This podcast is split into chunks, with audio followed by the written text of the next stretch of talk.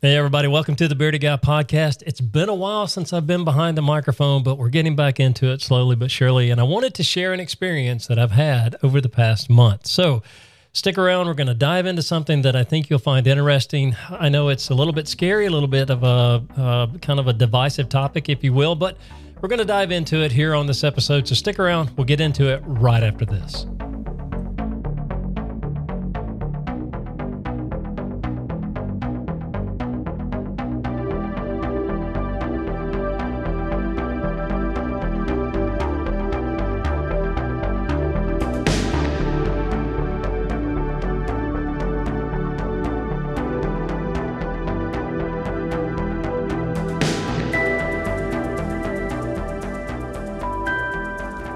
Hey, welcome back to the Bearded Guy podcast. Man, thank you so much for my listeners. I know, um, again, I've been away from the mic for so long. It's been a, it's been a weird kind of uh, journey that I've been on as of late. You know, I've really put a lot of attention into my YouTube channel and some archery stuff that I've been doing, and it's kind of taken away from my podcast. But I've been missing this, and I wanted to jump back on here and really get back into the whole podcasting experience because it's one of those things that I truly love and truly enjoy doing.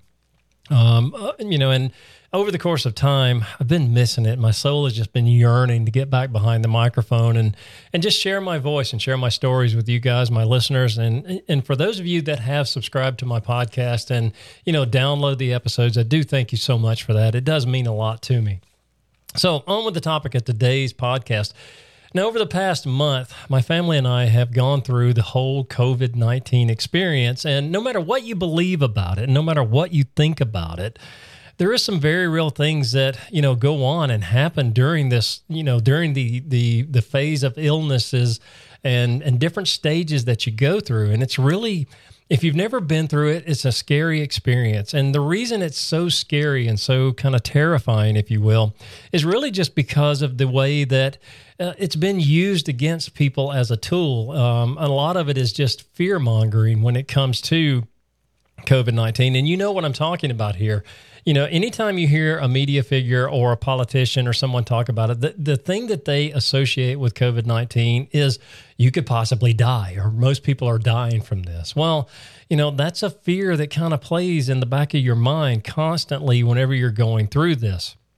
Now, my family and I experienced COVID uh, because my oldest son actually brought it into the home. Um, and again, it, it's neither here nor there. Nobody's to blame. Nobody's at fault. It just is what it is. It's out in the world, and your chances of getting it, you know, uh, increase with every interaction that you have with someone. And you know, the thing about it is, it started off as just fever for my oldest son. And then that fever and that infection went to my middle son and my wife. And as we went through and progressed with the whole COVID 19 uh, thing, it, it, it went through different stages. At first, it was like, you know, just a, a bad cold or a bad flu. You know, you have the fever, you have the fatigue, you have, um, you know, just loss of appetite. You have body aches, muscle aches. You you experience lethargy. You just don't want to move. You don't want to do anything, and your body is just shutting down. It feels like. So my wife and my sons they went through this um, for the whole first week, and that whole first week I wasn't affected. I had no symptoms, no fever, no anything. So I was in the role of caregiver, if you will, trying to take care of them and trying to make sure that they have the medicines they need and, you know, taking care of the home duties and all the different things that go with that, especially with work and, and, and, and caring for them. It was, it was really stressful, you know, watching them go through this. And as it progressed, my, my oldest son and my wife seemed to have gotten the the worst of what was the the COVID nineteen experience is what I'm going to call it because that's what it was. You know they they they developed the cough, they developed the um, you know just the the labored breathing, if you will. My oldest son, not so much. He you know he did go through that, but his was more um, under control, if you will. My my middle son, who actually contracted it as well, you know, he was more along the lines of just very lethargic, fever, uh, didn't feel like doing anything, so he slept most of the time and was just kind of down and that was the extent of what he had. No, pro, no breathing problems, no issues in in that respect. But it was my oldest son and my wife who really uh, took the brunt of that, and especially my wife.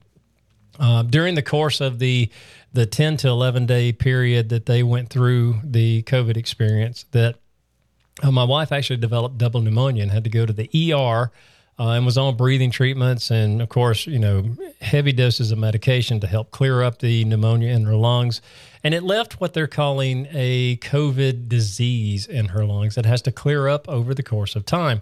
Now, she's since come home. Uh, she's since much better. Uh, COVID has kind of gone away from her now. And my, my boys, they're much better. They're back to their normal lives. But my wife still had to use the breathing machine that they sent home with us to, you know, uh, get fresh oxygen into her lungs. Thank goodness it wasn't as far as, you know, having to intubate my wife or giving her on a uh, respir- respirator. Thank goodness that it didn't get that far. But it still was a scary experience because when she went into the ER and went into the hospital, the doctors don't tell you anything. They don't let you go back. They don't let you um, go be with the one you love. They just, you know, she's here. You're going to have to go home, and that's it. They don't contact you. They don't tell you what's going on. You know, thankfully, because of you know cell phones, my wife had her phone with her. She was relaying back and forth to me through text messages and and limited phone calls that, you know, her breathing was labored. Her oxygen levels in her bloodstream dropped down really low and she was you know having trouble moving around because she would get out of breath. It was a shortness of breath and and that, that was fearful. It was so fearful during that time that you're like what is going on? Why won't anybody tell me anything? And you know thankfully i was able to keep in touch with her now, over the course of the three to four days that she was in the hospital, she started to make progression to the point where she could come home. But even at coming home, she still has a breathing machine, and that's getting better every day. It's just going to take some time as we move forward to get her back to 100%. So that whole initial phase of them, you know, coming down with COVID 19 and then having to go through the different stages, it's just, it's so gut wrenching, if you will. Now, I myself, a week later, contracted it or, you know, tested positive for it. And, and that started with fever uh, for me more than anything else. So it was fever, it was body aches, it was, you know, uh, severe headaches. That's another, you know, side effect that affects some people. Severe headaches, and I still get those headaches to this day, uh, even after getting past my 11, 12 day stint with uh, COVID 19 and getting back to normal temperatures, uh, thankfully.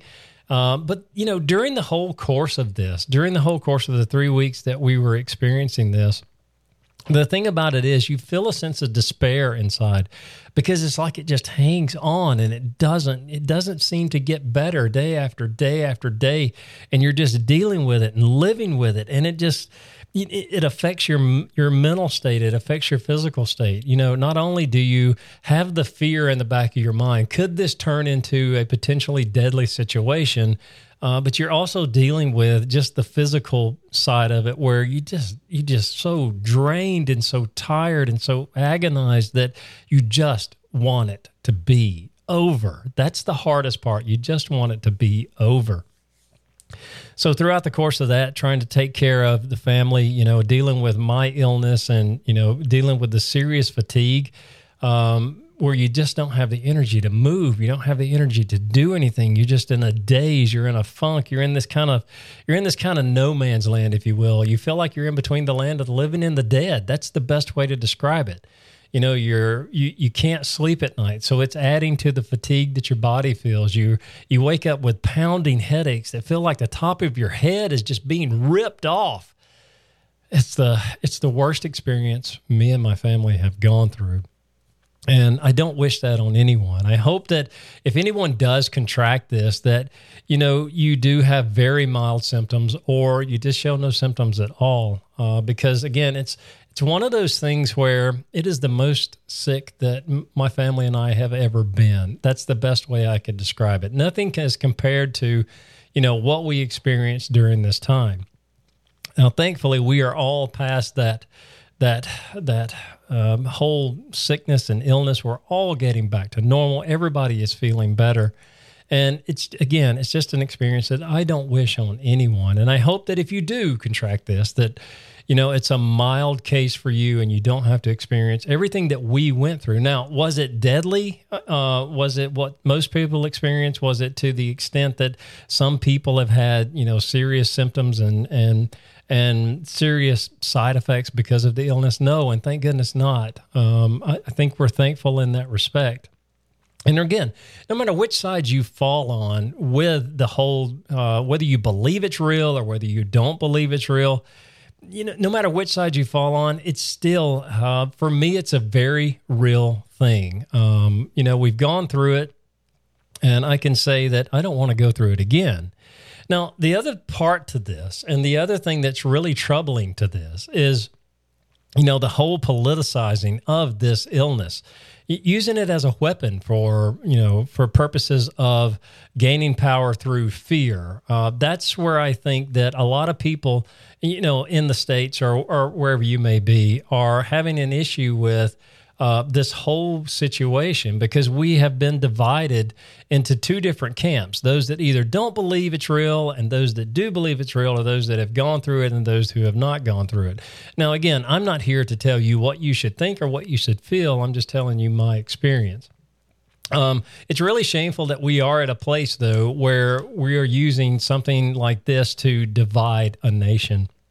And it would be nice if our leaders and our um, um, media outlets would, you know, put down the agendas, put down the I need to have control over you, the American public, and put all that aside and just try to get to a point where we are healing the nation and we are getting past this. Now, the second part to that is, of course, the vaccine. Now, whether you believe the vaccine is good or not, um, you know that's a different story because that's even been weaponized against us. And we've been you know we've been told that um, through conspiracy theories and different you know I, you know different um, i'm going to call them social media doctors people that think they know the answer to this who really don't. They're just you know taking little bits and pieces of information kind of cobbling them together in a meme or whatever that is and putting it out there.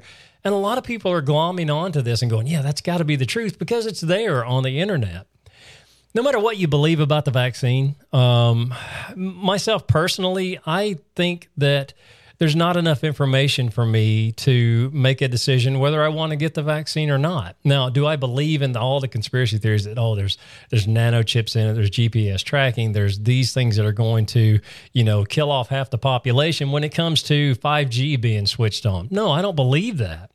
I don't believe that at all. I think that for me personally, the the the the the the fact of choosing the vaccine or not choosing the vaccine r- relies on more data to come in about how it actually affects the body because this is new technology. I mean, think about it.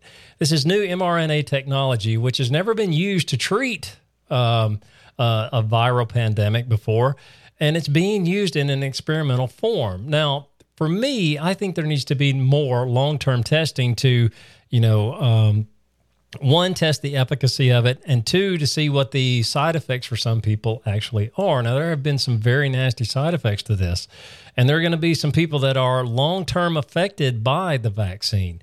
But does that mean that there's, you know, a conspiracy to kill off half the population? No, I don't think so. I, again, I think it just affects people in different ways, and I think for me, I need to see more testing, uh, more long term testing, if you will, more long term uh, studies on the effects of the human body, you know, what it could do to us long term, what it could do as a negative effect.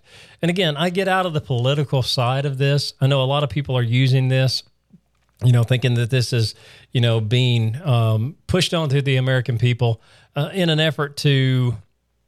Uh, in an effort to uh, really damage or hurt half of the population in this country.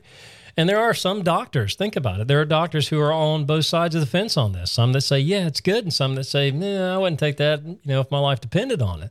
So again, I think there needs to be more long-term testing when it comes to this vaccine, its efficacy, you know, long-term effects, long-term side effects.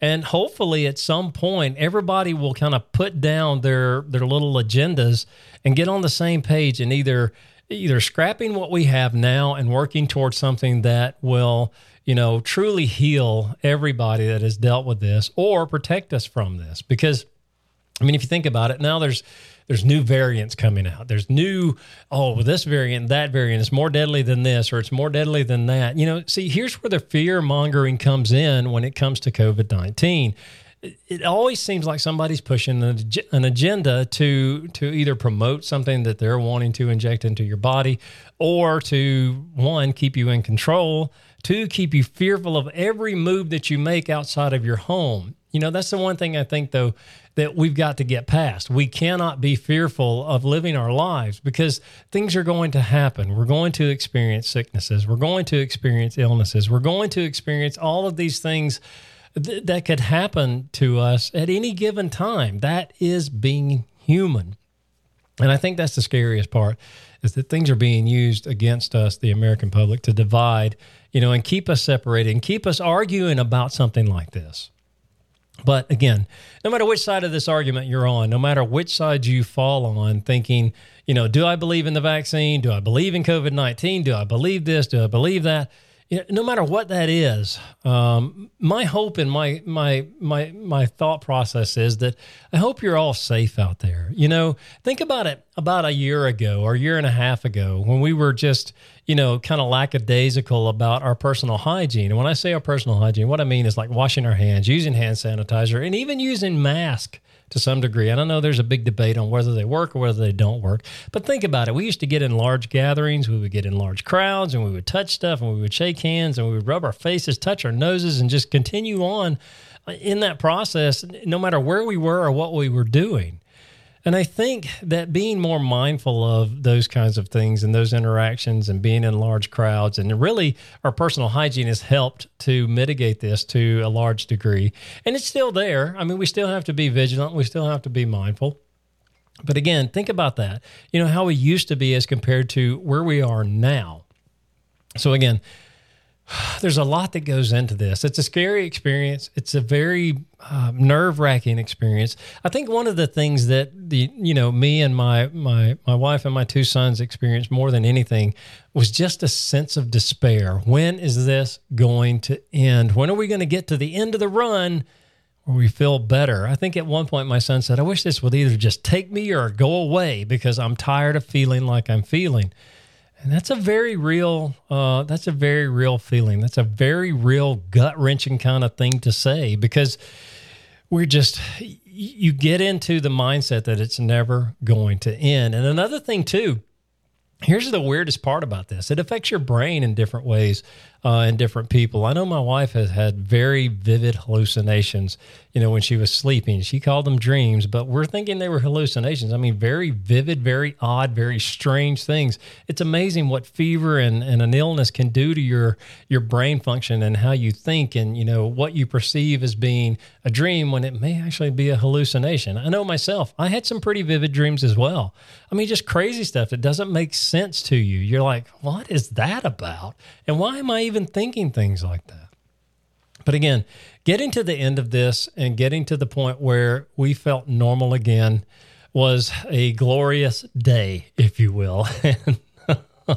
you know, now past the about 15 days past, you know, back to normal temps. I'm still feeling the fatigue. I'm still feeling the the headaches. I get those from time to time. They, they're just phenomenal headaches. I mean, headaches like I've never had before you know, and the fatigue that is slowly starting to get better, you know, where I feel like I have the energy to get up and do and go and, and be out in the world. Um, but again, I hope that none of you have to experience this. And I hope that if you have, you, you, you've had a very mild case, you know, and I hope that you've recovered well. And I hope that everybody is better, uh, especially if you've had family members affected with this.